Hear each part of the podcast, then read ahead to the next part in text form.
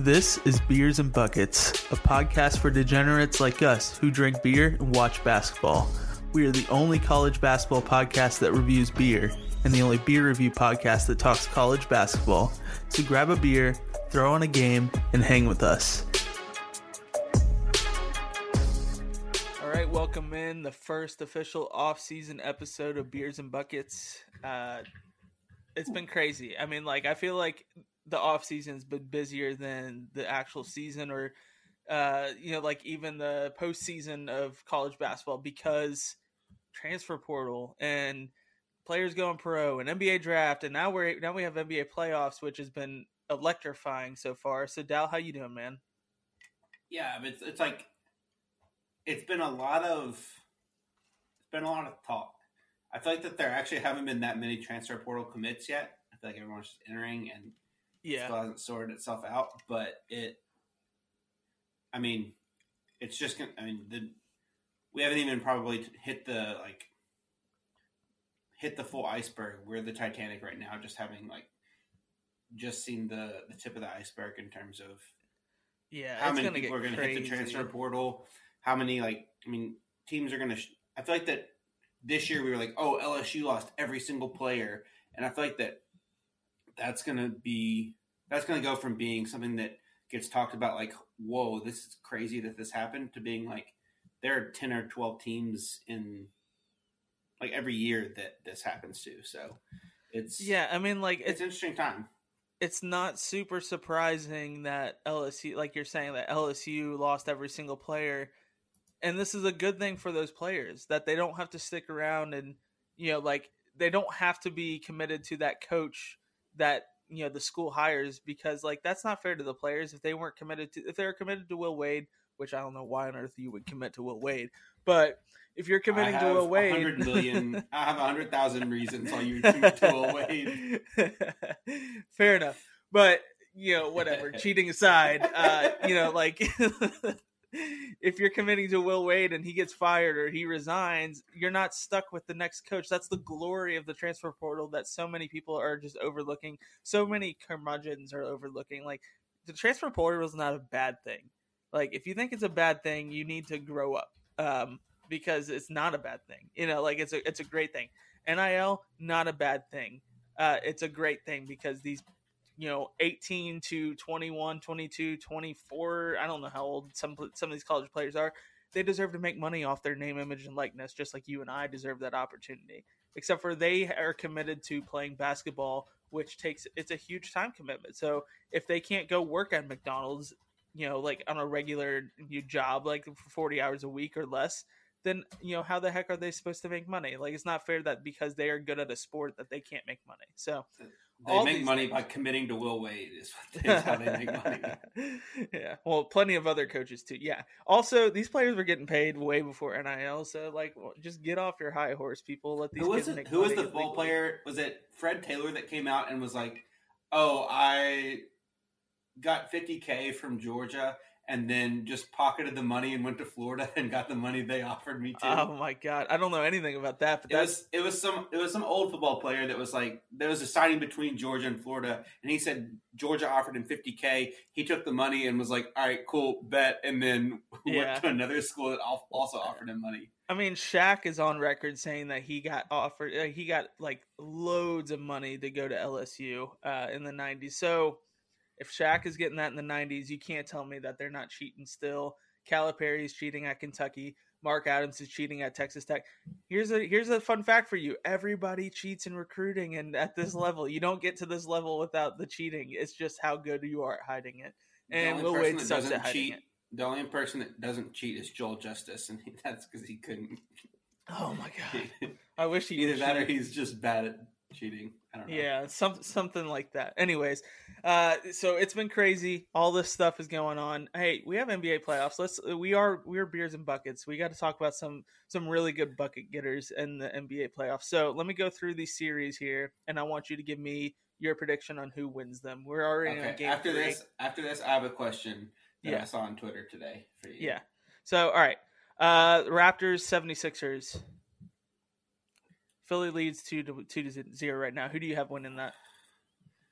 If the Raptors had been healthy, and James Harden and Tyrese Maxey. Well, actually, I'm not going to loop, loop Tyrese Maxey into this. If James Harden and Joel Embiid don't just hunt for fouls constantly, which is disgusting and abhorrent, then the Raptors might win. But I mean, it's Sixers. Yeah, yeah, I, I have Sixers too. Um, tired of if it like I would be probably all in on the Sixers, which is crazy. If you told me if I said that a year ago, I would have shot myself. But uh, just because of James Harden, I can't be all in on the Sixers. Uh, it's which is annoying, but.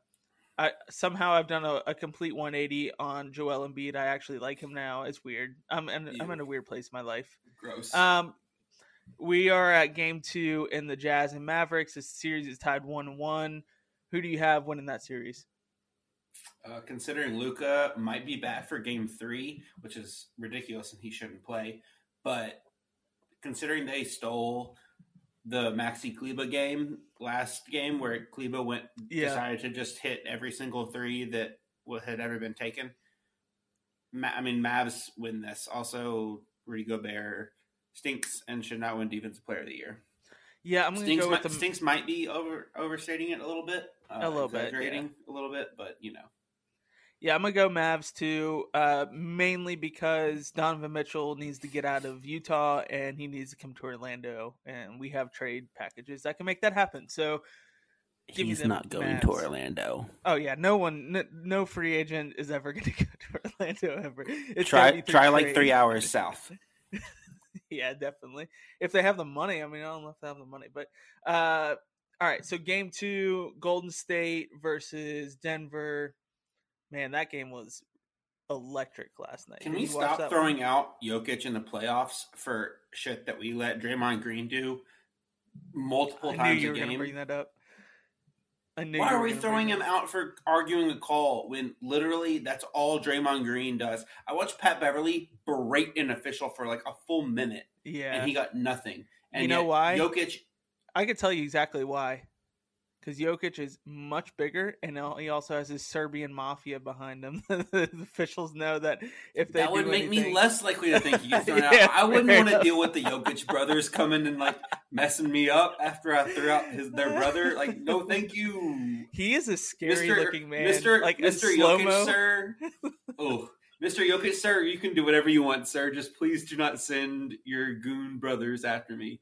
um, uh, I have the Warriors winning the series. I know that's probably like not a hot take. Is, is it 2-0? It's 2-0 now? It's 2 to nothing. Golden State leads. Yeah. Jordan Poole is the third slash splash brother. Like it's official. He's the third please, splash brother. Please do not say that. You're that's disgusting.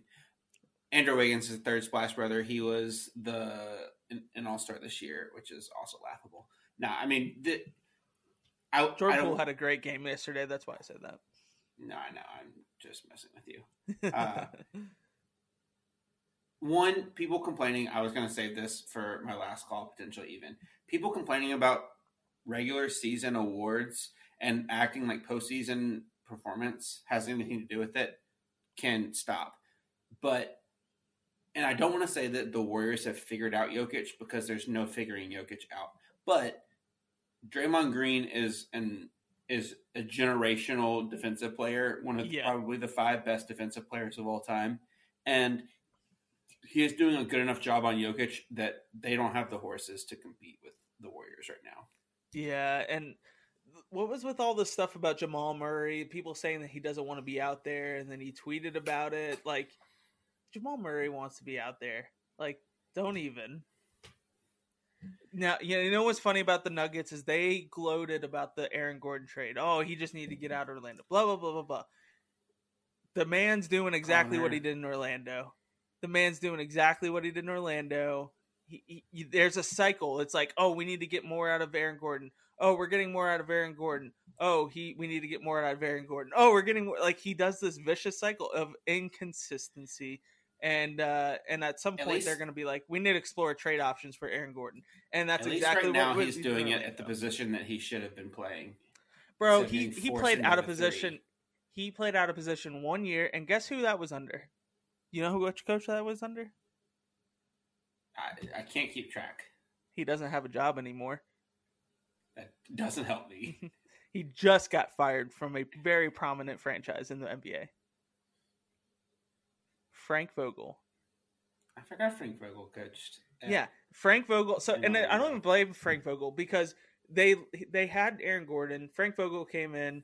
He was going to play him at the fort, and then out of nowhere, the front office for Orlando trades for Serge Ibaka uh, for like eight months, and then the, they're like the Orlando front office making a mistake. No, well, that was that was Hennigan. We, we're it's a new. Oh, it's so it's multiple day. front offices that make mistakes. I that see. was Hennigan. No, the new front front office I haven't had an issue with, other than maybe they overpaid our Markelle Fultz, but that's about it. Uh, and also, like super right wing Republican Jonathan Isaac can do no wrong in their eyes, even though he's played like 82 games his whole career. Uh, but anyways, Aaron Gordon is inconsistent, and Denver Nuggets fans are finally seeing that. Uh, let's move on. Game two, Hawks Heat. Who you got? Miami leads two nothing. Heat culture. Yeah, Heat Heat are really good. Heat the Heat are really good. Even though they won by so like, good. They won by ten, so the Hawks are keeping it close. But uh, yeah. yeah. Good for Marcus Smart for winning Defensive Player of the Year, but the best defender in the league is Bam. Yeah, I, I won't I won't disagree with that at all. Uh, game two, it's actually going on right now. Minnesota leads Timberwolves, Grizzlies. Who you got? Grizzlies are up, by the way. As of right now, it's 87 63. So uh, Ooh, Grizzlies are up. uh, the Ja Morant uh, Instagram post is the winner of this series after yes, this win because that's going to be fire. That was that was a really bold move. Like it either was gonna hit massively, like it's like it's like one of those bets that either hits massively or like or that was really stupid of you to bet on. and uh, it's so far. I mean, like after that, it's hitting so far pretty good. Uh, the irony, the irony of him talking shit after a loss using that is not lost on me. but like, so regardless, uh, for those who don't, I know, guess is the context for those who don't know, is that John Ja Morant used a like um like a clip from the Last Dance documentary of Michael Jordan after the it was the Charlotte Hornets series, right? Um and I don't know. The Last Dance it, was dumb, so I stop. Disregard. Stop. You can like mainstream things. I promise you, you it's, can like mainstream it's, things. It's just not a documentary. It is though. It's just such a no. Well it's not. Yeah, it's it, okay. it was. It we can have this conversation well off done. off the podcast. No, but... it, was an incredibly well done like experience. It was a great television thing, but it is essentially, in my mind, it is as accurate as Winning Time is on HBO right now, which is clearly a character. Like it's as reliable a narrator as Adam McKay is. So Well, let me I... tell you something. Any documentary that's not like nature documentaries are going to be skewed to who you are interviewing, you know and it was mean? just incredibly skewed. Yeah, even yeah, more no. so than but it's still it's still the the production value the way that they did oh. it the timeline of how they went from the the the 97 98 series um and they they went they did flashbacks to when he was in college and they kind of the timeline jumping was incredibly well done. oh, it was beautiful. It was just incredibly unreliable from an yeah, the, the, standpoint. Yeah, the information part of it. Yes, I, I agree with you on that. It is very skewed towards making Michael look great, but he wrote. I mean, he he gave the green light on it as soon as LeBron you know, won in 2016. I was, going to say, yeah. you know when he gave it? Because it's yeah. right after LeBron. It's right after down three one. Yeah, yeah, it's exactly why. It's because Michael Jordan has is very insecure for being one of the greatest of all times. But uh, LeBron anyways, won, LeBron. Anyways, for our listeners, we haven't explained the Instagram post at all. oh yeah. I, I interrupted you. That's my bad for the listeners, uh, Ja Morant posted a clip of The Last Dance where it's Michael Jordan, and I think they were down maybe 1 0 or 2. I can't remember the series. I was like three at the time, but um, they were down 1 or 2 against Charlotte. And uh, and and he was talking about B.J. Armstrong when B.J. Armstrong was at Charlotte, I believe that's who it was. And uh, and he was just like, "Hey, it's easy to talk crap when you're up, um, when you're you know when you're up, but it's you know when you're down or when the series is tied, that's like when a grown man you know will talk his talk his stuff, you know. So it's it's um, in the locker room after a loss where he's swinging a baseball bat yeah. in a in a cut off shirt, smoking a cigar. Yeah, it's pretty. It's pretty pretty awesome. Uh, but it, it, was that that kind of energy that Ja Morant had, and so far it's paying off for him tonight. So we'll see more on that. Uh, He's so pretty game, good at basketball. He is very all right. So, all right, the winner of the series, other than Ja's Instagram, and all of us for the content that it creates, I legitimately think that Minnesota wins the series in seven. I have the Grizzlies winning. Actually, six. I'll go six because I don't like them going to the Grizzlies and winning. So I have the Grizzlies winning this in seven. Uh, just a gut feeling. I have no no way to explain it. I just feel like it's gonna. The two best shooting big men in the league are in this game, in this series. So facts. Um. All right, game two, Phoenix. It's actually on right now. It's 25 Suns. 16. Don't even. I don't even want to hear it. Suns. Yeah, I have the Suns the too, Suns but too I good. do think it's going to go to seven games. For what it's worth. I don't. How do you feel about Brandon Ingram?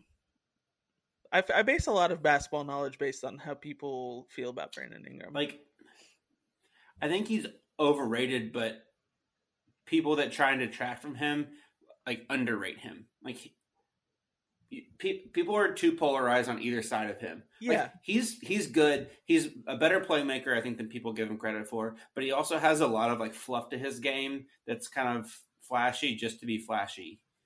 Yeah, so, no, I, I agree hundred percent with that. I just feel like, like I'm kind of like middle of the pack on him. I think there's parts of his games where I think that like, yeah, he can improve on, and if he does, then watch out. But there's also parts of his game where I'm like, people think he's like way worse than he is. It's like no, like he's doing stuff that more people, uh, you know, more small forwards in the league can't. You know what I mean? Like around the the like 35th best player ish. Yeah, like he's right there. Where like and eh, maybe a little higher. He's 30th? he's still he's still pretty young too. Like he still has time to grow into that star role. You know what I mean? Um, I don't know. I just feel like a lot of people, like like you said, are either way too high on him or, or not high enough on him. It's kind of like Jacob Toppin of the Kentucky college basketball world. Uh, but anyways, yeah, Suns. I think Suns in six at at at the worst. yeah, like if well, not five. Suns in four. I'm gonna do the in this be week. the be the guy that fought those dudes a couple years ago and say Suns in four. Uh, all right, last one. Uh, you mean last season? Uh, but season? That yeah, was, that was last season. It feels like a long time ago. It feels like forever ago, but it was last season. Uh, all right, game two. It's tomorrow at seven. Nets and Celtics. Boston leads 1-0. Who you got?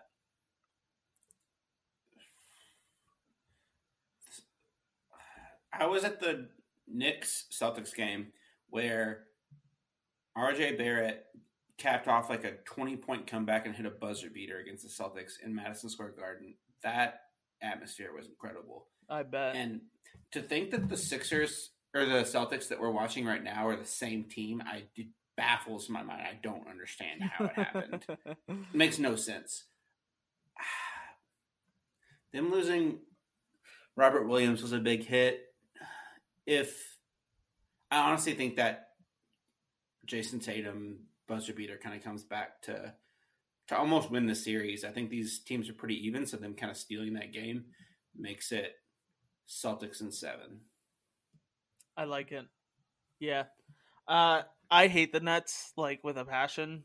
So I also hate the Celtics, but I like I say, I like them better than the than the Celtics, I think. But I like Jayson Tatum more than I like like pretty much any player on the Nets. So Kevin Durant is good. Kevin Durant's good. I just don't like him. Did you see? And uh, my shout out to my buddy Albert. We also uh, lo- we also love Nick Claxton. Big Nick Claxton fan. Okay, yeah. Um, my buddy Albert, who watches a lot of NBA, we were talking about it today. He's helped me with my backyard. Um, we're laying shell down and stuff for a party soon.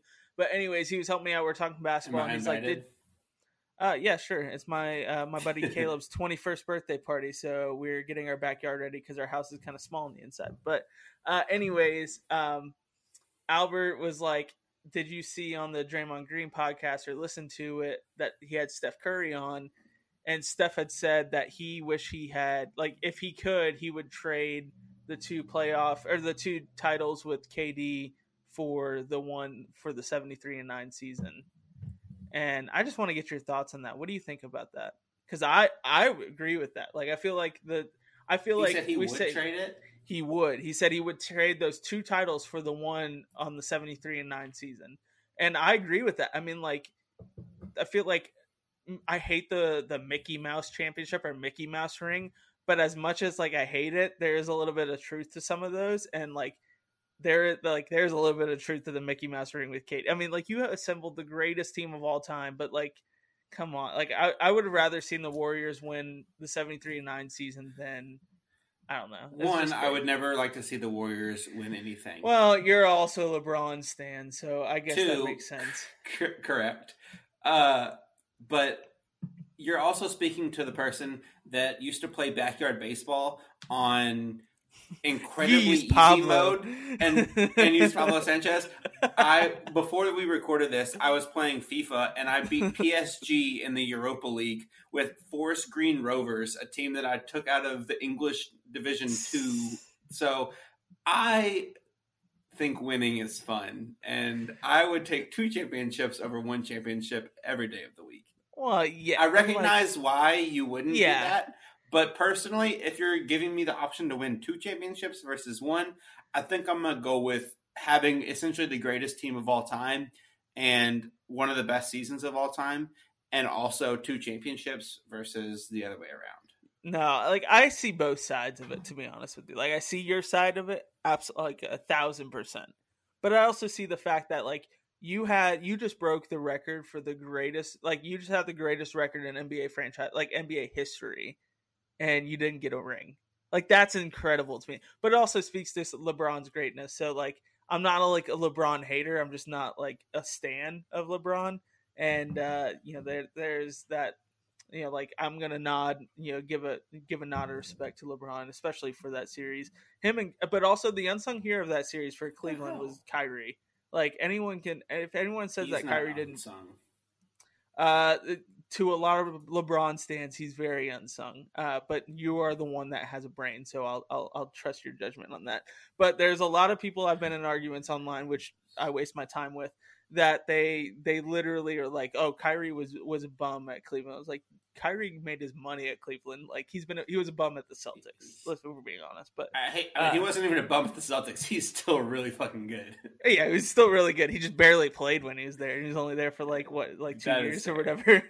so, all right. So NBA talk is over. Transfer portal. Oh no, no, no, um, no. I have, I have a question. Oh yeah, yeah. That I that I wanted to finish on. Um, so there was a tweet earlier that was like one of these has to go, and it had four players on there. It had Anthony Edwards, Tyrese Maxey, Tyler Herro, Jordan Poole. One of them has to go. Who is it? There is a correct answer. I feel like there's two correct answers. There is one correct answer. You're gonna say Jordan Poole. I'm Cor- gonna say correct. I'm gonna say Tyler Herro. Why? Why? Because he was booty last year, and the and the and the Heat were still a decent team. Like they still made up for it. You know what I mean? But last year the Warriors were absolute garbage. I know Steph was injured for like half the year, and they had no Klay Thompson, but Jordan and Poole Draymond was injured for half the year. Yeah, but Jordan Poole definitely raises this team's ceiling way more than Tyler Herro raises it and I know we say starting lineups really don't affect like they don't matter why, too why much. Why though? Why though? Well, and that's why I'm explaining it. Um, like okay. for Tyler Herro, like he's the sixth man of the year, whatever. I feel like the way they use him, and I don't watch a whole whole lot of NBA. i am gonna be honest with you. So this could be a, like call me a casual, whatever. I watch the Magic. I watched, you know, like NBA playoffs. Uh, but mainly the teams that I really like to. Watch. The want, Magic like, are glorified college basketball, but continue. I don't care. I still love my team. I'm just. I, I know, uh, but the thing with Tyler Herro is like if they, I feel like his usage, and we talk about it all the time. Like starting lineups mean nothing. Just put him in the starting lineup. Like he is, he is such a significant contributor for that team. Just put him in the starting lineup. Until they do that, I feel like all right, I'm to give the starter a nod before I give a six man a nod or whatever. You know what I mean? That's just how I feel about it. But I, it's a very incredibly casual take, so you could roast me all you want. I don't care. I'm just to go with Tyler Herro here because of the of the players you listed, he's the only one that's had a kind of like mediocre season under his belt. What does Jordan Poole do that's better than Tyler Herro? You got me there. I feel like Jordan Poole has definitely raised the ceiling of the Warriors higher than Tyler Herro's raised the Heat's ceiling, if that makes sense. You don't think that getting Klay and Steph back and Draymond back has raised the ceiling? And Andrew Absolute, Wiggins? No, absolutely. Like it Jonathan does. It does, but here's the thing with Jordan Poole is that you you take him out of the picture, they're gonna double team Klay and Steph, right? They're gonna they're gonna do everything to shut down. He's another person that that is an actual so you, threat to flip, score. You, you flip Tyler Herro and Jordan Poole, and Tyler Herro can't do that. He can do that. That's the thing. It's just the significant of the roster. So it's just a roster thing for you then. Yeah, it's more of a roster thing for okay. me than anything. Like you take away Anthony Edwards and Tim- Timberwolves are kind of you know very mid.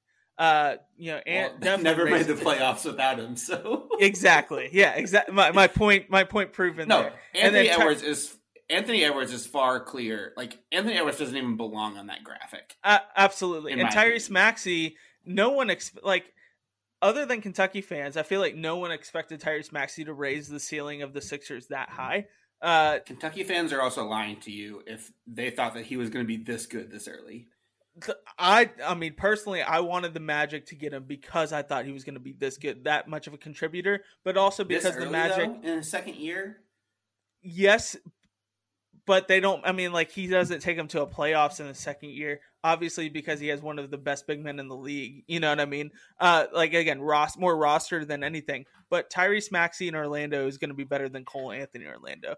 Oh, Tyrese Maxey yeah. in the Sixers is going to be better than Cole Anthony in the Sixers. You know what I mean? So they're like he's just a better player, and so when uh, the, the, Pelicans, who they take from Bama, what's the kid's name? I can't remember. Uh, no, two years ago.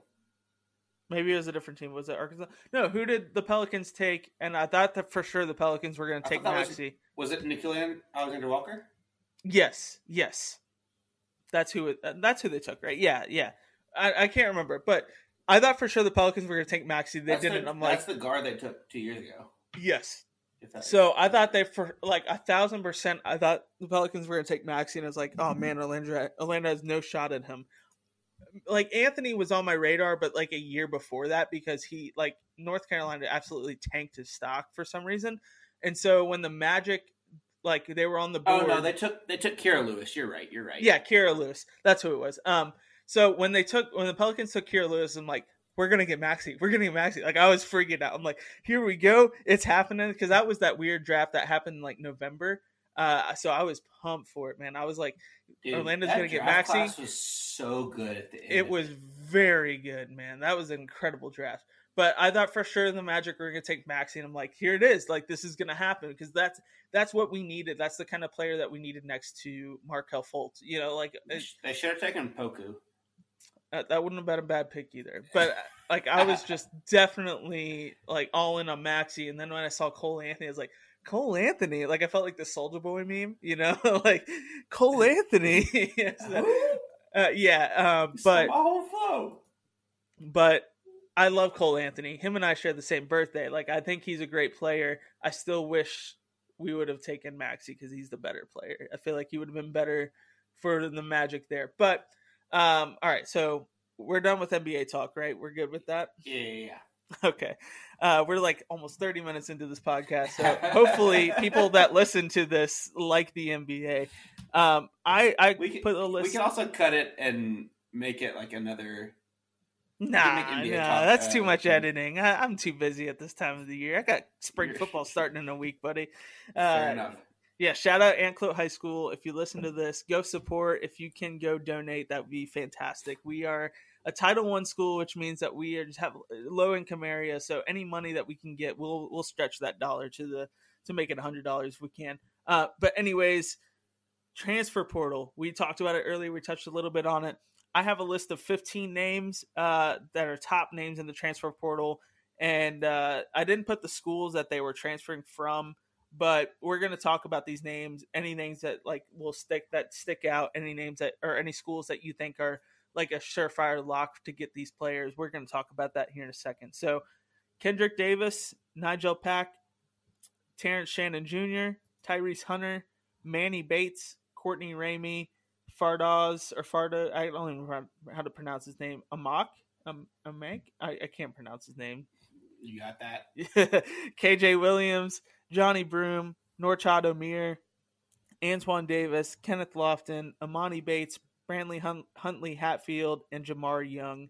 Are there any other names that I These maybe... are guys in the portal currently that correct and not committed? Not ha- okay. they have not committed. I omitted all the names of people that committed to somewhere else because I want to look at available players. Uh, so these are uncommitted portal entries. Are there any other names that might stick out to you? Uh, these are 15 players. I had a list of 16, and I'm going to be honest with you. I had Devin Askew on this list, but I crossed them out because, buddy, like he, like you said, you said KJ Williams, right? Yeah. Yeah, I'm looking through another list. The, and this is in no order, by the way. I'm Kenneth I'm not Lofton going. Yeah, I'm not going like in an order of like these are the best players available. These are just yeah. the biggest names in the portal right now. Um, a couple names that stick out to me, like on this list, that I'd like to see at least Kentucky reach I, out to. I, so this is a little bit of a spoiler. Uh, Dawson Garcia is one though, just considering yeah. that he's a former five star transferring from UNC who uh, was in the championship. That's a little tease for our roster preview later. Um, yeah, I would say him just because he's uh, like a has he, he's officially entered, right? He's officially entered the portal. Yeah. yeah. I know, like we have a group chat that's Kentucky uh, sports podcasters. Uh, pretty much whenever a big name enters the portal, we send somebody sends it in our group chat. Uh, so we kind of keep I keep the running list of this. This is not in any order of who I think is good or anything. We're not going to rank that. I feel like that's just so hard to do because it's hard to rank players of different positions. Um, but a couple names that stick out to me: Tyrese Hunter, phenomenal defensive player. I don't think he is a great offensive player, and I don't think that's a hot take. Am, correct me, I'm am I wrong with that?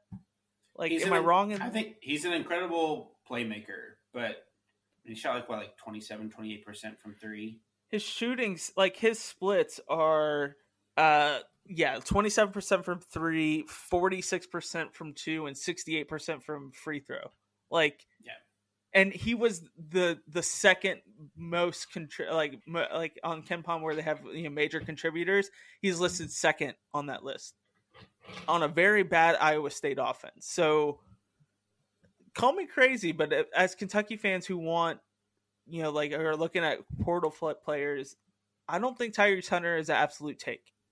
That's I mean, just me. I think he's a take if Sahvir Wheeler isn't on the on the team because he's agreed. He's essentially a Sahvir Wheeler kind of clone, just a little bit taller.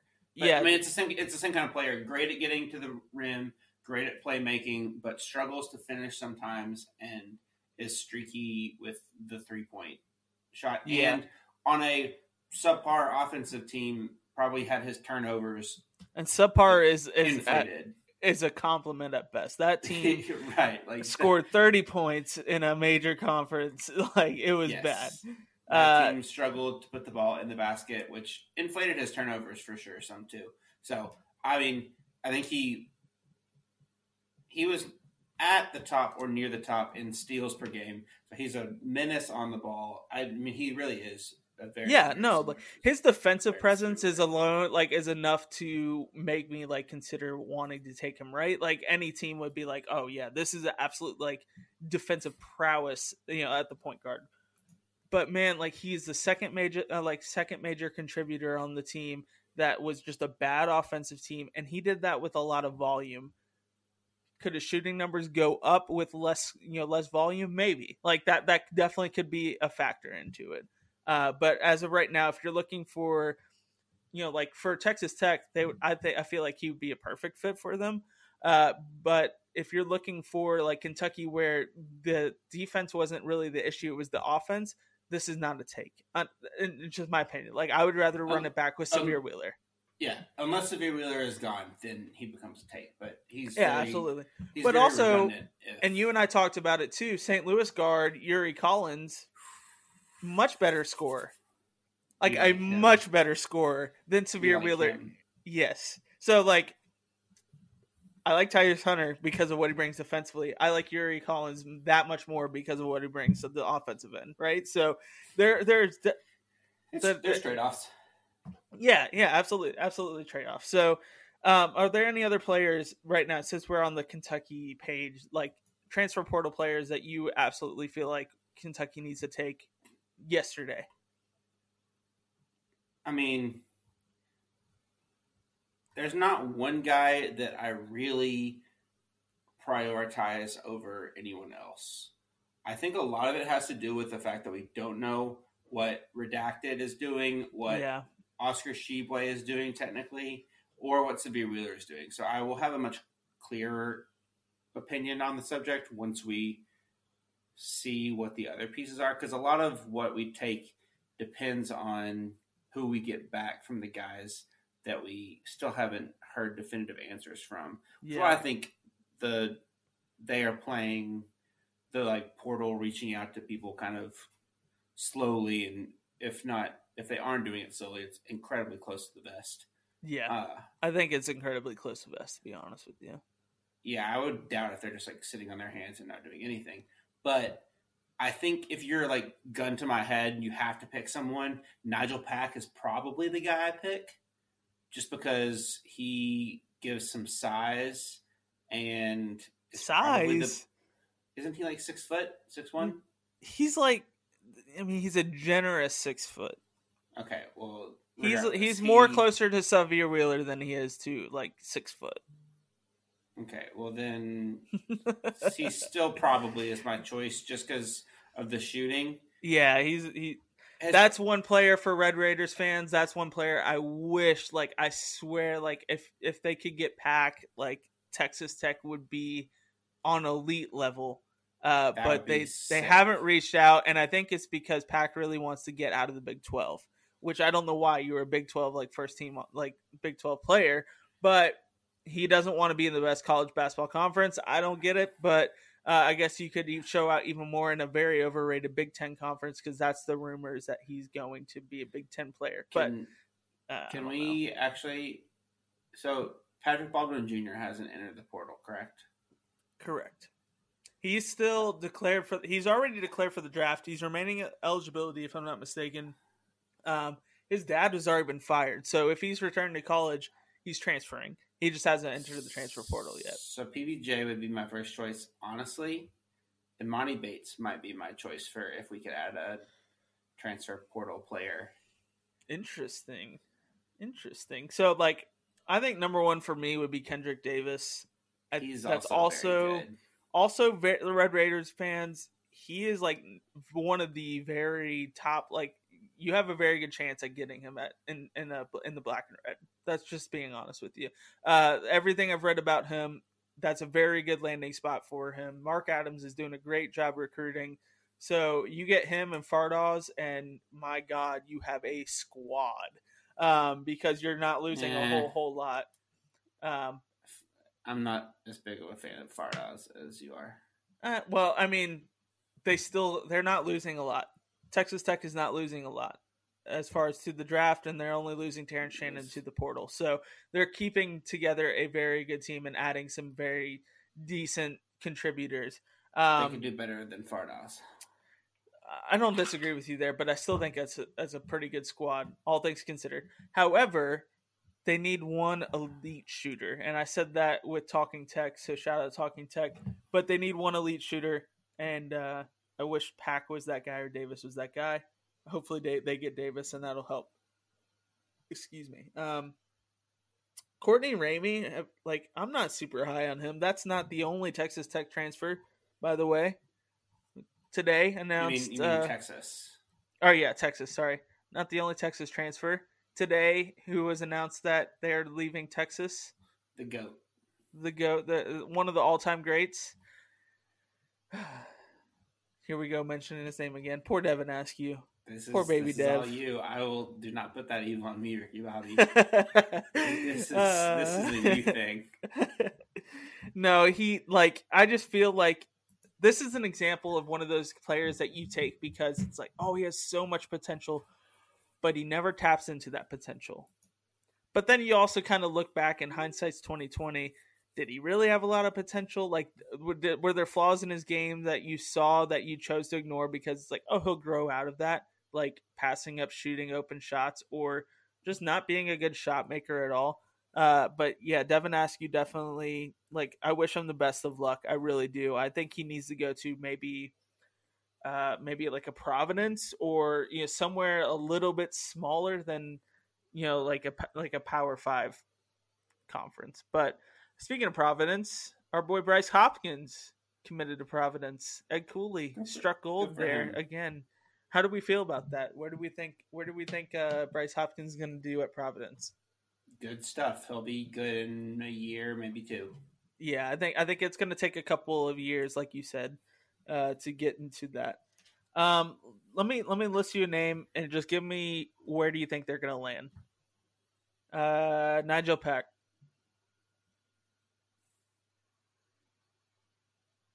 Mm, Illinois. Terrence Shannon Jr. Isn't the UNC stuff? Is that real? Uh, not according to Slater. Andrew Slater said, oh, "Don't yeah. believe the hype." Shit, I don't know, man. I hesitate tough. to. I hesitate to like to really predict any of these guys because one, I don't know. So yeah, no, we for, this for is all predictions for listeners. We have no sources. With, like there are no grains of salt for me to give out because they yeah. have all been should have all been taken already. We have so. no sources on any of this stuff. We are just fans. We don't have. We're not plugged in. This is all just for fun on where we think we land. However, Andrew Slater said, "Don't believe the hype in UNC." The the HOB House of Blue says that um, Terrence Shannon Jr. has. I think it was, I was, I think it was Shannon that said that reached out to Illinois Michigan. It's hard to transfer into the Big Ten, uh, not because of his eligibility. Like his grades are fine. Uh, it's just some of the some of the, the, the credits issues. So things like that. So he has reached out to Big Ten, uh, but Kentucky is definitely Michigan. Michigan would be a good fit. I, I agree with that too. Uh, Tyrese Hunter, I think of who needs a point guard. I personally, I don't even know if he's listed this as an option, but I think Florida.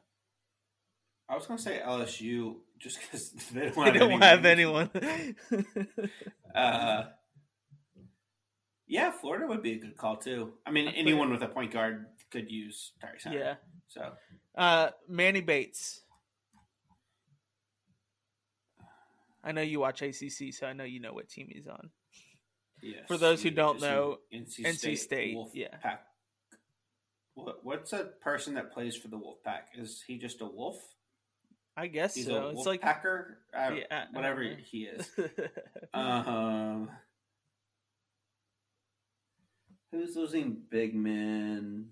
Honestly, Michigan could use him too. Probably they're losing a couple guys, unless Hunter Dickinson, Hunter Dickinson comes back. I feel like he's doubt. gone. Yeah, I feel like he's gone. Um, I, honestly, Illinois. I think Illinois could get him because, like, I feel like Kofi Cockburn's gone. Where's he going? Shanghai Sharks. he's, uh, he's he's getting the heck out of Champaign, and he's going to make more money somewhere else, probably. Ooh, oh, I'm gonna go Auburn actually for Manny Bates. Follow like the the Walker, the Walker Kessler, Kessler train. He's a great he's a great shot blocker, so he uh, should be uh, kind of plug and play. Let's say Johni Broome. Uh, Kate's. Really? That's surprising to me. I don't think he, I, don't, think he goes. I don't know, man. I think I think Oscar returns, and I, I think if he returns, we don't get Johni Broome. But uh, um, Norchad Omier. That's the or Norchad, Norchad. The... I don't know how to pronounce his name. Arkansas, Arkansas State. State. Yeah. I think he's Texas Tech. I think he's staying in red. Ooh. I think I, I think Texas Tech is going to be the winner of the transfer portal this year. I think they're going to get Kendrick Davis, Norchad, and LSU uh, is going to be the winner because they're going to get Fardaws. Yeah, true. Well, maybe. they better get a full team because if not, they don't have a team. Antoine Davis.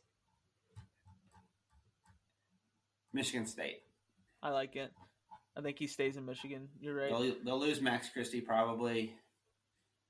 Kenneth Lofton.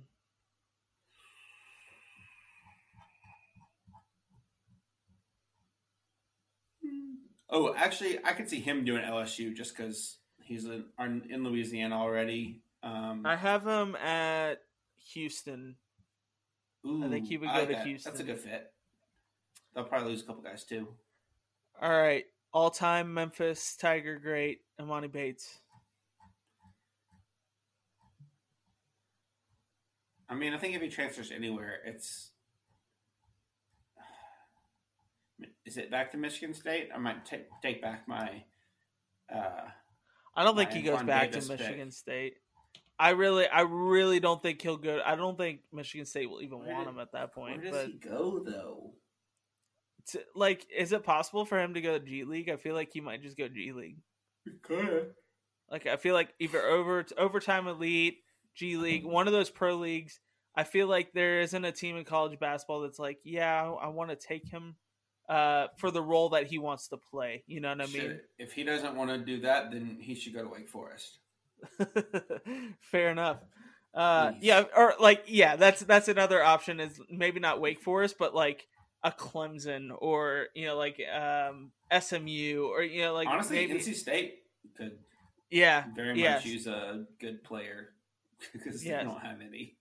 And like you know that's fine for him because like he's he won't be a point guard, but he'll be the primary ball handler. You know, like he'll be a shooting I mean, guard. He shouldn't that... be a point guard. We saw no. Memphis was infinitely worse with him at point guard. And absolutely, absolutely. But he wants the ball position. in his hands, and then, so all right. Uh, Tennessee, Brandon Brandon Huntley Hatfield. Please, Wake Forest. Wake Forest. I am manifesting it. We have his last. Is there visit. any like? Is there any like, like actual like? We have his last visit. Okay, yeah. So he, uh, he said he said his five visits, and we have his last one. I think. Do you know where so, the other four are? I mean, I can look it up real quick. Um, the so I think that Kentucky and Tennessee were his two main mm-hmm. schools, right? Alex yeah. Poythress is his cousin, so that led to the um, to the Kentucky buzz. But I think that Wake was on him like towards the end. I know he's visiting Louisville. He's visiting SMU, Auburn. Uh, oh, and Arizona State is the last one.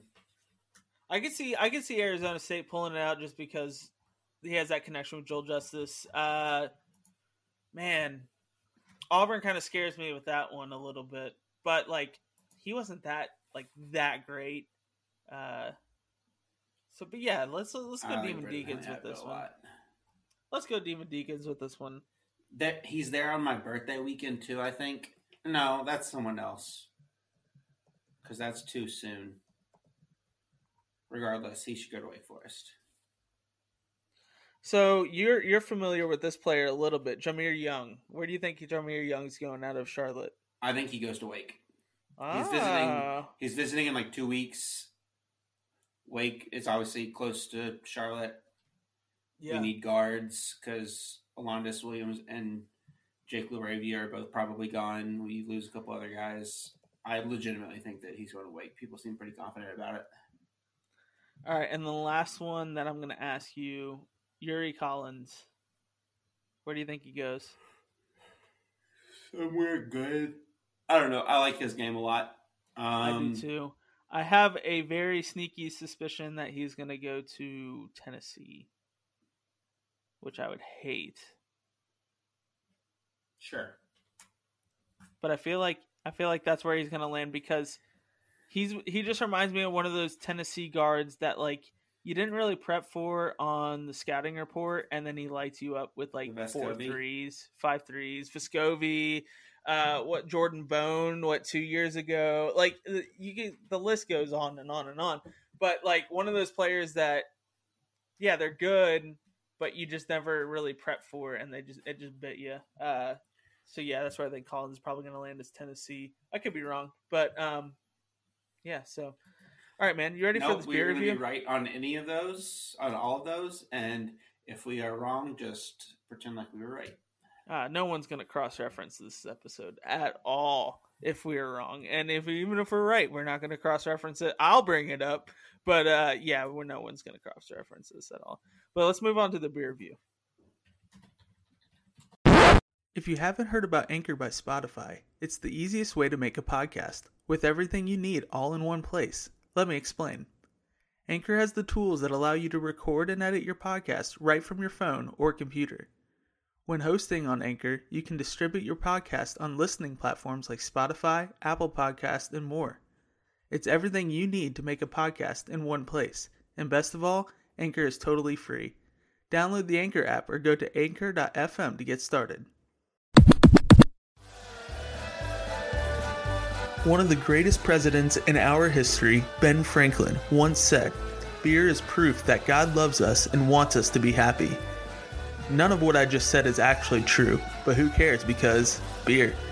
This is the part of the episode where each of us reviews a beer that we've either never had before or we just highly recommend. Let's drink. All right, so Dowell, you don't have a beer for tonight? No, I dropped the ball. Thought I had some beers at. That's okay the Office, and uh, for those that can't see this because this is an audio medium, uh, I record at the at where at the office where I work, uh, and thought I had some beers in the fridge. Did not. I will make it up to you all on the next pod. I promise.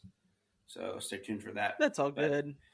It's all good, bud. Hey, by the way, you guys should go listen to a couple of other podcasts. So Courtside Connect you guys heard them last episode. They're they great. Just hit the uh, top uh, 100.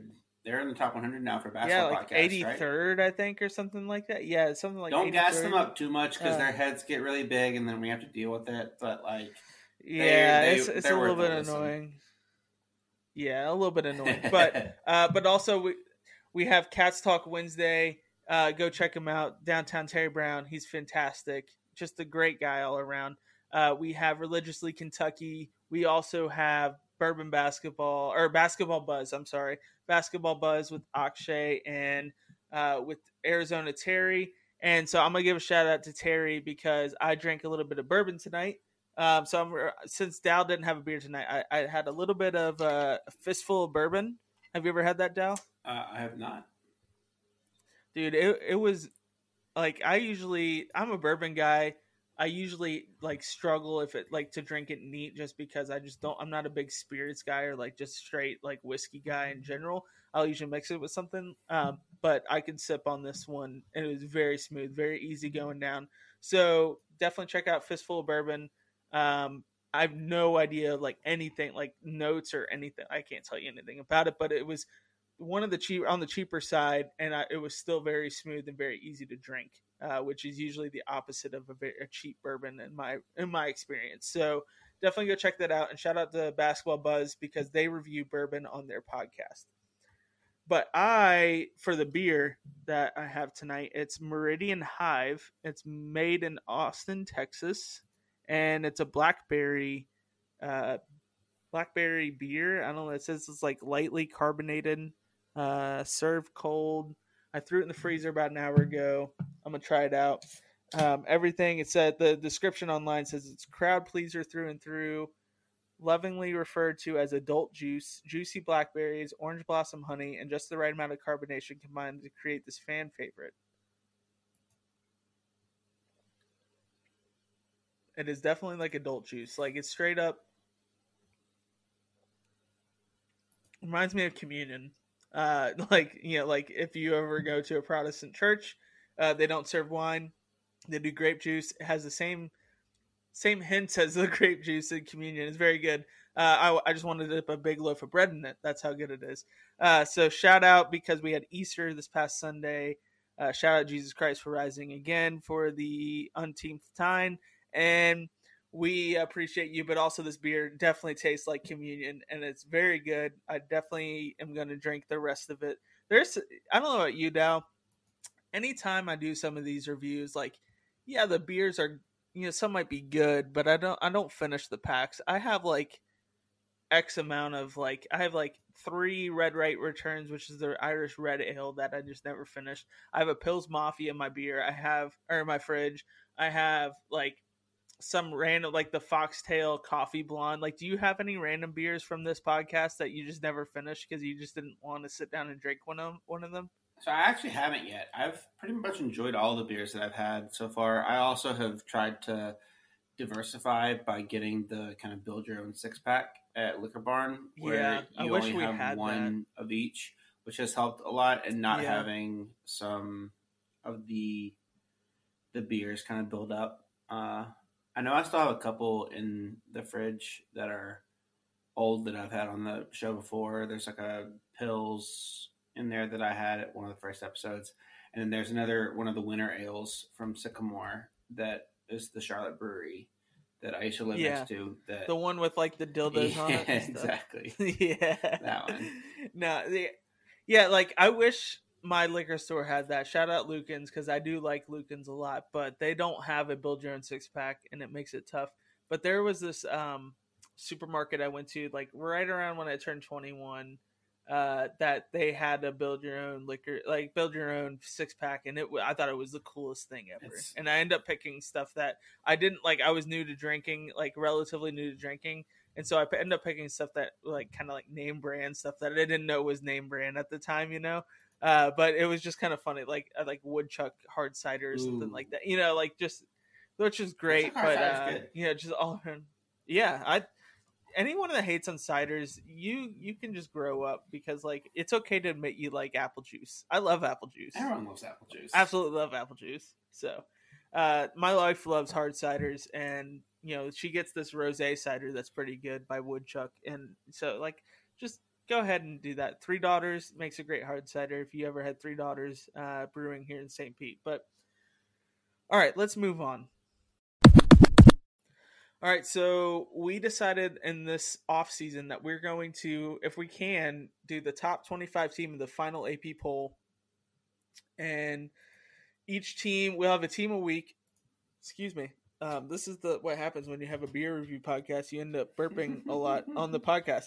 Um, we have a team a week, and what we're we're going to start with number 25, and this is the final poll from week 18. So this isn't including the tournament, which we thought was a better idea than you know like just including the tournament because we know how skewed tournament results end up being uh, but week 18 kind of gives a final view of where like the teams actually finished uh, overall and so we're going to start with number 25 in week 18 who was surprisingly the runner up national championship runner up north carolina so dal can you give us a preview of the roster uh, what like who is leaving, who's staying, etc.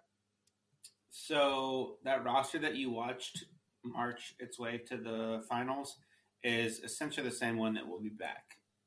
Uh, Caleb Love, Leaky Black, Armando Bacot, RJ Davis have all. Well, Caleb Love actually hasn't announced that he's coming back, but everyone thinks he will. RJ yeah. Davis is announced.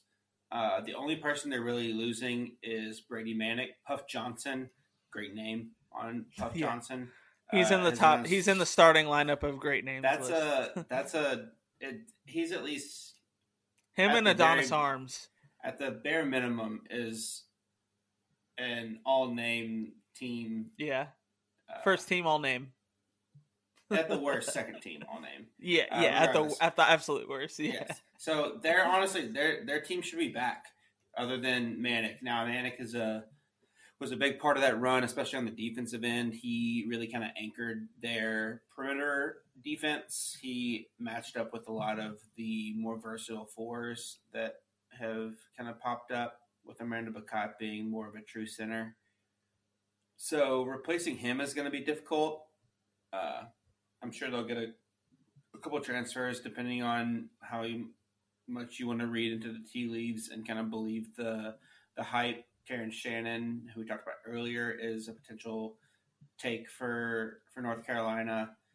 Um, if you want to believe that, right? Exactly. Like I, I'm not going to pretend to speculate. It's just me passing on information that I've seen. Yeah, yeah, so, yeah. Absolutely. Uh, but they they will be in on players of his ilk because what they will be looking for is kind of a plug for that small forward, power forward really probably leaning more towards the four in that case a very similar mold to Brady Manek is really the only need that they will be plugging because RJ Davis is back. He played point guard for them something crazy like 96% of the time or something. He is a their bona fide one. Uh, and so Leaky Black's that kind of two, three, four kind of hybrid that can do it all. Them looking for that stretch four guy that can play the three some is really the only hole they have to fill. Uh, I know that we mentioned him earlier, Dawson Garcia, who played in about 15, 16 games for them, is transferring. He, I know, has some family stuff as a main reason why he kind of stepped away from the team and didn't play all of this season. Uh, I think one of his family members is sick, uh, which has led him to kind of wanting to be a little bit closer to home. I think, but uh, yeah. So I mean, they're they have one real main hole to fill, and that's the that big wing hybrid defender shooter role. And other than that, it's just kind of filling some some holes. They have the 14th ranked class in 2022 right now. They have Seth Trimble, who is the I think he's like the he's like the cousin of someone that isn't Melo Trimble, but is someone that was a good player. Hold on, let me find it in my notes real quick. Um. Oh, JP Tokoto, that's right. He's the younger brother of JP Tokoto, the super athletic guard that yeah. North Carolina had a couple years ago, kind of beginning of the 2010s. Uh, so he is coming, and then they have two other commits. Jalen Washington, who's a six-nine center from Gary, Indiana. It's another four star. Both those guys are sit right around the top 40 in the 30 to 40 range. And then Tyler Nickel is a four star small forward that is probably the long term Brady Manek role, kind of three four mm-hmm. hybrid. He's six eight. Uh, he was the 81st ranked player according to 24 seven. So they have a solid class coming in obviously we can see that Hubert Davis and coach. He did a really good job of turning them around, even if they did get kind of lucky at times throughout the tournament. Uh, so UNC is 25th on the final poll, but I would be shocked if they're anything lower than third at the at the start of next season in terms of polls, just because of their postseason success and how many how many players they've returned. Yeah, um, there's a name that I like. So this isn't not this isn't anything that we talked about like uh, doing in the segment, but there is a name that from the transfer portal that I wish for UNC's sake that would they would have reached out to, and that's Jake Stevens. He was at VMI and he transferred to Chattanooga. He followed his coach to Chattanooga. Uh, have you heard of him? Um, I don't think so. He kind of went under the radar. He was he's 6'11", 265. He was a center at VMI. Dude averaged 19.6 points a game, 9.9 rebounds a game, two blocks a game, was 49% from 3 with 151% uh, uh, attempts.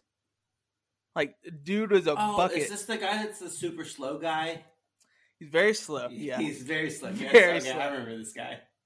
But, but like that's fine if you're trailing if you're a trailing three point shooter. Like he has a seven nine wingspan. He can pass. He's a good decision maker. Like that's somebody that I feel like could enter a team like UNC and kind of raise their ceiling. Uh, with obviously because Brady Manek is stepping out, that's a huge hole to fill. Uh, Brady Manek himself wasn't super quick either, though. So like he could kind of it's like almost like a little bit plug and play there. Uh, and and I feel like I mean, like I said, he had two blocks a game, so like it's not like he's more like, coverage at the five too, which is yeah nice. He gives a little bit more length more, there. In case there are any more flimsy floorboards that mess with Mister Whiny Boy's ankles. By the way, listeners, we record on Riverside, and uh, they allow you to have a different username each time. And so, uh, Dal, you want to grace us with your username for tonight? because I'm so not going to make. Connor says Kanye, which C O N Y A Y. That's been a nickname for a long time, though. Which is is what it is. But mine is Bacot for whiny baby of the year. Uh, I will elaborate very little and just say he's if he was half as good at basketball as he is at whining, he might have actually challenged Alondes for Facts. Player of the Year. So, I mean, we're talking about their class coming in. We talk about how they have players that, like, they're pretty much keeping everybody on this national championship runner-up squad besides Brady Manek, which is a huge loss. Like, I'm not going to undersell that. 100%. That's a pretty big loss. Um, we nobody expected them to be in the championship game. By the way, like if you did, you were lying to yourself. Um, but what what is one player, no, regardless of what school they're? I mean, like you can't like don't just pick like the best player in college basketball. Give me one player that is an actual fit for this team. Uh, it could be a recruit, it could be a transfer, it could be somebody that's already on a team. But give me one player that is the best fit to make UNC a contender, and don't say like LeBron James. I mean, LeBron James would make them pretty good, probably. I'm just saying. Uh, no, I.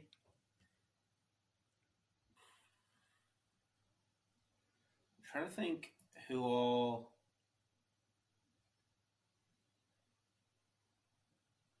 Honestly, Brandon Huntley Hatfield, we talked about earlier, he would do a pretty good job of kind of fitting into that into that three four hybrid role. He would be pretty fun there. Um, I feel like that. Uh, he's he's a little bit short, but the the Oquendo guy from Georgia, the really athletic guard yeah. uh, that dumped on Tennessee this year, would be would be pretty solid. Do you have anyone in mind? Uh, I feel like if they added a, I know that this kind of goes against what we talked, what I talked about. Like they you probably need somebody more offensively minded. If they get a Tyrese Hunter, like I feel like that, like he is just such a good guard as far as like what he brings defensively, and that's that's one thing that this North Carolina team struggle is that their guards couldn't stay in front of anyone. Like to save like to save a soul, they couldn't stay in front of anyone. They get a Tyrese Hunter and what he brings defensively.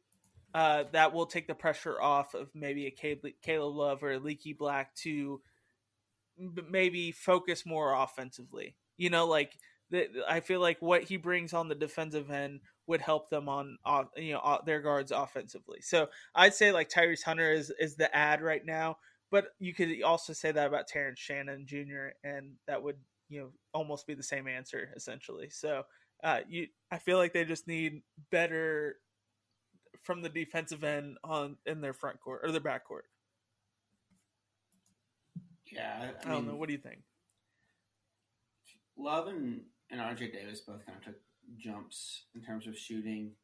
They could definitely use another another playmaker playmaker there. I if if it's me, I'm looking for a switchable three four. So guy. like Emoni Bates. Yeah. um, Manny Bates, maybe if you want yeah, to maybe. do that. A guy. So I don't know how actually good he is, but Shareef O'Neal comes to mind. There are a couple of the the yeah LSU guys that are in that same kind of switchable tweener mold that I think could could do a really good job. Yeah. No, I agree with you on that. Um, another player I think that could have a really significant impact on this team would be Kenneth Lofton, uh, but I don't think like it's going to be entertained. Um, but that's unfortunate because I feel like he would fit in well with this North Carolina team. Um, so I don't know. So all right, um, is there anything else you want to talk about North Carolina? Anything um, and that they might add in the offseason? Any players that you might that might go to the draft that you didn't expect or anything like that? Honestly, no. Their their team's kind of set. I know Anthony Harris was a shooting guard that transferred that w- didn't get a ton of minutes. Uh, that it kind of hurts their depth. He, I think, he only ended up playing about half their games this year, so it just mm-hmm. kind of hurts their depth moving forward. But no, I mean, as much as I hate to say it, UNC will definitely be back to even better than they were this year, considering that they probably outperformed their level of success by a couple by a couple rounds in the NCAA tournament compared to what they really were. But they should be a top five yeah. team next year. The player stats on their KenPom page is so interesting. I don't know if you've looked at it lately, if you looked at it today or whatever. I mean, like Dawson Garcia is listed as a significant contributor. You know, meaning for the listeners, meaning twenty to twenty four percent of possessions used. Uh, Leaky Black is is listed as nearly invisible, which is less than 12% of possessions used. I feel like you hear more about Leaky Black last year than you did Dawson Garcia. Well, I think uh, part like, of that is how they define the usage right there. Because when you look at it, fair enough. Kellan, yeah. Kellan Grady, I'm pretty sure, is also in the nearly invisible roles.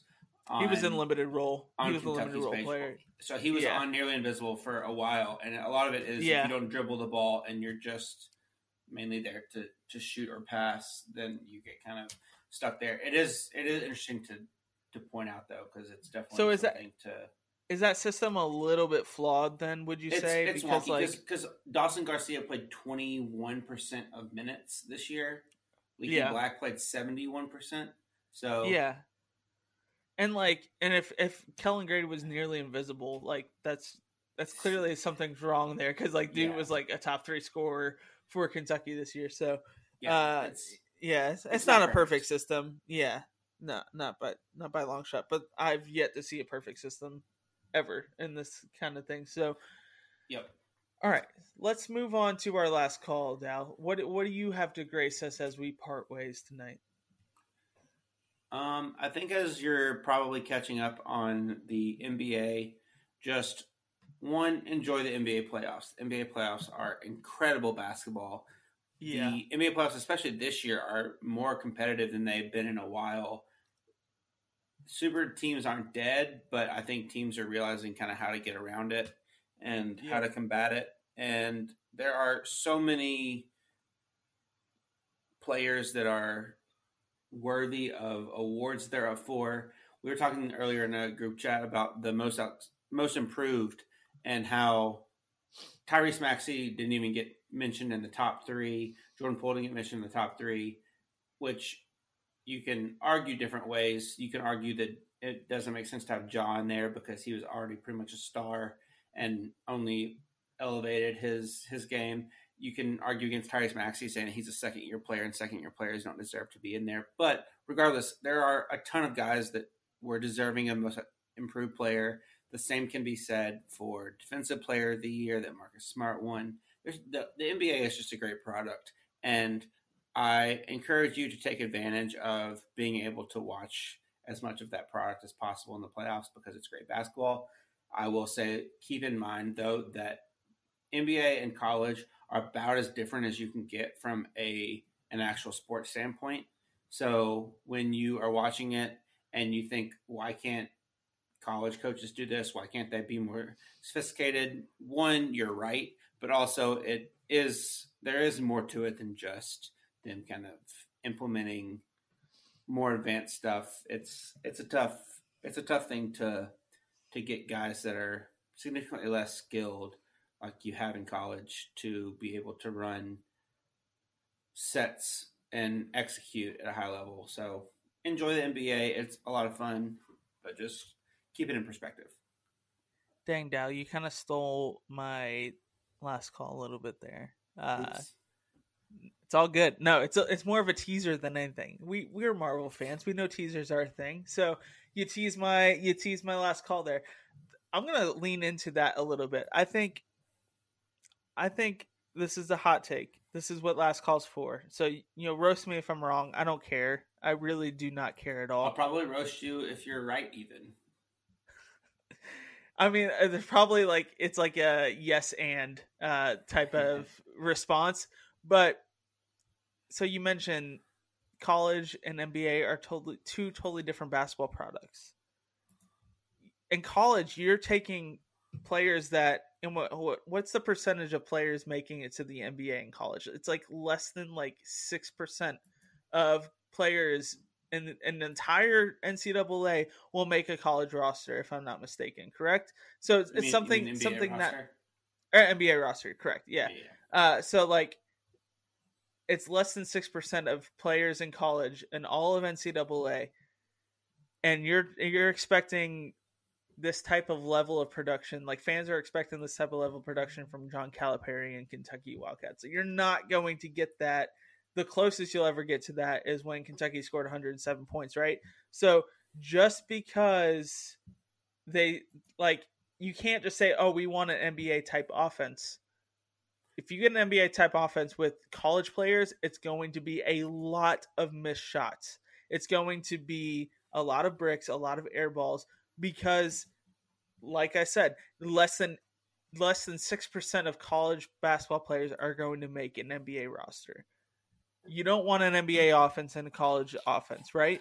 So my hot take is I think it's harder to be a college basketball coach because you're dealing with constant roster turnover with now the transfer portal, but recruits, you have players graduating, you have and obviously like NBA deals with injuries and contracts and tradings and things like that too. But I feel like there's more opportunity for roster turnover in college basketball than there's NBA and you're also dealing with you're you're taking more on potential than you are than NBA is. So you you might recruit a player that you're like, oh, I could see this happening, a la Devin Askew, uh, and it doesn't turn out that way. Then you're kind of that that limits your team that for that year. Where NBA, yeah, it might limit your team for that year, but you're not stuck with him for like forever, or like you you kind of have more room for him to grow throughout his contract, right? So I think it's it is harder to be a college basketball coach than as an NBA coach. But on the, to counter that, uh, my own argument here, NBA coach, you also deal with players that are making probably ten times the amount of money you are. Uh, and the fact that George Karl had an argument with DeMarcus Cousins on Twitter about saying that oh we paid you 50 million dollars to play basketball is the dumbest argument I've ever seen on Twitter in my life. Like brother in Christ, you like any like all 20 other 29 other teams would have actually paid more than that to for DeMarcus Cousins in his prime. Uh so that's my last call. Do you have any rebuttal to that? I mean, I college coaches can definitely get better at the sets they run and oh, implement. Oh yeah, because while it's definitely more difficult, the shit they're running is still pretty archaic. Like when you watch yeah. oh, someone yeah. someone posted a someone posted a a video the other day of Tracy McGrady just like absolutely cooking in a game. And I was like, Yeah. Yo, these sets are just like these sets are what they run in college, and this was like 2007. Th- this was footage from Magic from Magic Tracy oh, so like 03, like, like 02. Oh, right. Like this is like 20 years ago stuff that they're running the NBA that they're still running, not just sometimes, but a lot of the time in college basketball. Yeah. So there is room to improve. We have seen teams that have improved it. Loyola Chicago was a, a revelation a lot of the times because of the offensive like sophistication that they were that they had and you compare Loyola Chicago's offense to an NBA offense, and it's not even close. So there yeah. are definitely places to improve, but overall, yeah, I mean it's impossible to expect the same level of sophistication and execution and skill from a bunch of snotty 20 year olds 19 year olds then yeah and and and I pulled that stat out of my butt. Like I don't even know. It, it's probably even less than it's 6%. probably lower. I would guess. Yeah, yeah, it's actually. probably closer to three or two percent uh, than it is six. I was just being generous there, and like even if they made a NBA roster, it's probably not even like they'll they'll be you know downgraded to the G League or whatever, you know demoted to G League or whatever. So you know like college basketball like enjoy for what it is. It's not a great product but i still enjoy it. You know like i still yep. i still get a lot of you know like relief and like i feel like it's just fun to watch because the unpredictability of it. Uh so if you're yep. banking on kentucky being like i know kentucky has eight national championships all time. How many years has kentucky been around in college basketball? Over 100 it's like 100 almost near 125 now like 122 uh, so like it's it's it's up there, and they only have eight national championships. that's the unpredictability of college basketball. The most winningest program as far as national championships concerned in NCAA is UCLA with what they have 11 you know 11 and how many years has UCLA been a program uh and that's so 11 like it's way different than the NBA guys you know like you yes. don't see teams like the Celtics or the Lakers with you know like 20 plus championships or however many they have it's just way different so uh, you can't expect a championship year in year out enjoy enjoy it have fun with it college basketball is very fun uh, and you know, like if Kentucky doesn't win next year, I want to see the Red Raiders win it all. I think they could with the transfers that they are rumored to maybe land this year. So uh, we'll we'll see what happens. Yeah, it would be that would be great for like it would be great for college basketball in my opinion is to have somebody that hasn't won a championship before to win it all. Um, so yeah. Uh, is there anything you want to else you want to close with here, Dal? Um, not that I can think of really. I mean, it's it's going to be a long off season and long probably in a good way as opposed to yeah. The normal connotation that that is said. Uh, I'm excited for all the all the movement and gives us a ton of stuff to talk about. If you'll have any ideas on segments you want to hear us go through, if you want to, if you want us to to cover something, if you want us to cover a team, whatever. We are more than and than open to it. So just shoot us a DM either at our beers and buckets Twitter account. You can DM Connor or, or I. Uh, we're we're here to kind of give you all exactly what you all are looking for in the uh, in the the weeks to come. So yeah, just let us know. Excited to see what the off off season has in store. Yeah, that's another thing I was thinking about it the other day. Uh, we are open to feedback. We are not like just like pretentious douchebags that like think that we're God's gift to earth. Uh, we know we're flawed. We know we probably talk too much about Kentucky or whatever. Give us your feedback. Um, we we would we would welcome that with open arms, and uh, we would love to hear from you guys on what you want to hear from this podcast because uh, we can take it. Our egos can take it. I know we're not a great podcast. We're still growing, and we appreciate everyone who listens and supports us. Uh, and so, yeah, definitely give us your feedback. We'd love to have that. Um, also, uh, if you guys can, uh, please go share this episode. Please go share our Twitter, anything like that. We would just we want to grow. Uh, obviously, that would be the greatest thing is for us to grow. And uh, but I will be honest with you guys. Um, I don't know if Dal, if I told you, but I got promoted to defensive coordinator for the football team that I coach. I it is crazy. Like I'm in my second year of coaching, I got promoted defensive coordinator, which is wild. Um, so y'all must be really bad.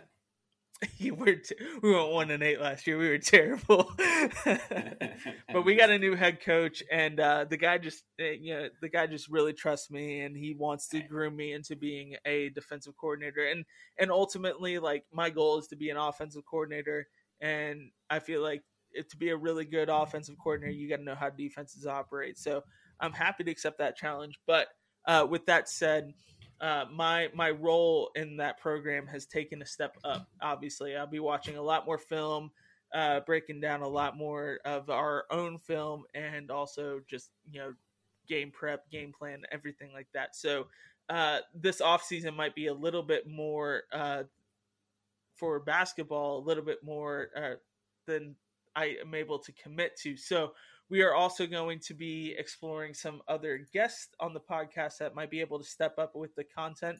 But uh, I'm excited for it. I think we have, like, I know we have a couple guys lined up that are very interested in joining us um, as far as uh, in the off season, just joining us uh, for contributing to talking basketball, talking, you know, everything like that. So talking beer. Uh, but next week we are talking about Iowa. We talked about UNC tonight. We're going to break down Iowa and uh, what they have, who they have leaving, who we think is going to join them. There's probably going to be about 50 to 100 other transfer portal entries from now and then. Uh, so our list can completely change. So if there's any other transfer portal, portal entries we can uh, add to this list, we will gladly do that.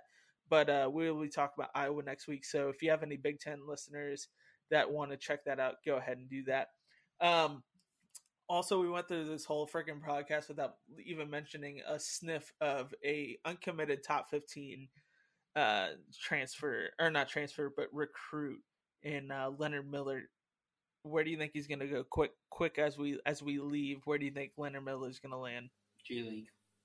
Yeah, I think he's going to go G League too. I think Kentucky did everything. They threw everything in a brick wall at him, and uh, no matter what, this kid wants to be a pro, and uh, I think he's going to go to the G League, and he, if not, straight follows, to the NBA. He follows the Cardale Jones uh, train of thought, which is the "I ain't come here to play school" mentality, and yeah. he didn't have to play school in the G yeah. League. Yeah, fair enough. So uh, I still think that kid's going to be pretty good, uh, especially like he just has loads of potential. Uh, so even if he goes to college for a year, his best basketball is probably like three to four years from now, uh, if not more. And uh, I think he's he's going to be a special player. But let's shout out Leonard Miller. Hope he does well. Hope he picks Kentucky, but we'll see. So, all right, Dal, where can we find you? Anything you want to plug now? Um, you can find me at do underscore well Harmon on Twitter. Um, Matt mentioned up a podcast at the beginning or in, in the middle, I guess, uh, to check out on the Kentucky side. Um, honestly, just keep an eye out on the Beers and Buckets Twitter account. It uh, we'll try and be tweeting out a bunch of actual recruiting and transfer portal news. We will not be yeah. participating in a lot of the speculation uh, discussion. But as we see guys we discuss coming through and actually committing to places, we'll make sure to to get that out so we can try and be kind of your one stop shop for getting a very tailored and uh, and focused uh, like content stream. Um, so follow us there. And yeah, what about you, Connor?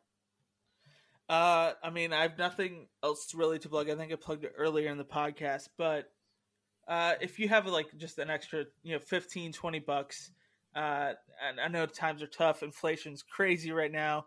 Our program at uh, Anclote Sharks, we could really use it. So I think, uh, I think we've, I don't know if we tweeted from Beers and Buckets, but I know my personal account, I've tweeted it. Uh, if you could go spare extra 15, 20 bucks, these kids, I, like when I say low income, I mean it's really low income. But these kids deserve, like they deserve it. They work their butts off for it. We're trying to give them an experience that they'll never have otherwise uh, at our program, and we're doing the best that we can. Uh, so if Plus, you could go spare a couple bucks, that'd be great. Uh, my, just even go ahead. I was gonna say my sources tell me that their DC is pretty weak, so he uh, he might be getting a buyout at the end of the season. God, I hope I get a buyout. if I got a buyout, I'd be gone Dude, yesterday, buddy. get, getting paid to not coach has to be the greatest feeling of all time. Oh, that's my ultimate dream is just to go like show out one year at like a like a mid major and then get like a, a, you know power five contract and then like for like five million dollars and then just God, absolutely suck it up i you know, like I deactivate my Twitter. I don't care. I can take the comments. I do not give a crap. If I'm getting paid five million dollars to not do anything, buy me sign out. me up yesterday. Like I absolutely buy me out. Yeah, absolutely. So, uh, all right. So we we've we've entertained this thought a long, way too long. Uh, we appreciate all you guys listening. Go share the podcast, and uh, we, like always, man, just enjoy life, enjoy basketball, enjoy the NBA playoffs, and uh, drink well. Yeah, have a good drink. Be merry, be happy. Take care, responsibly, guys. though. Yeah, of course. Yeah. Oh, by the way, hosting a 21st birthday party for my buddy uh, in a couple weeks. That's why I was getting the backyard ready. I'm ready. If you have any drinking games that you recommend, send them my way. Uh, we're, we're ready to have fun for this first 21st birthday party. So send them my way, y'all. Take care, everybody.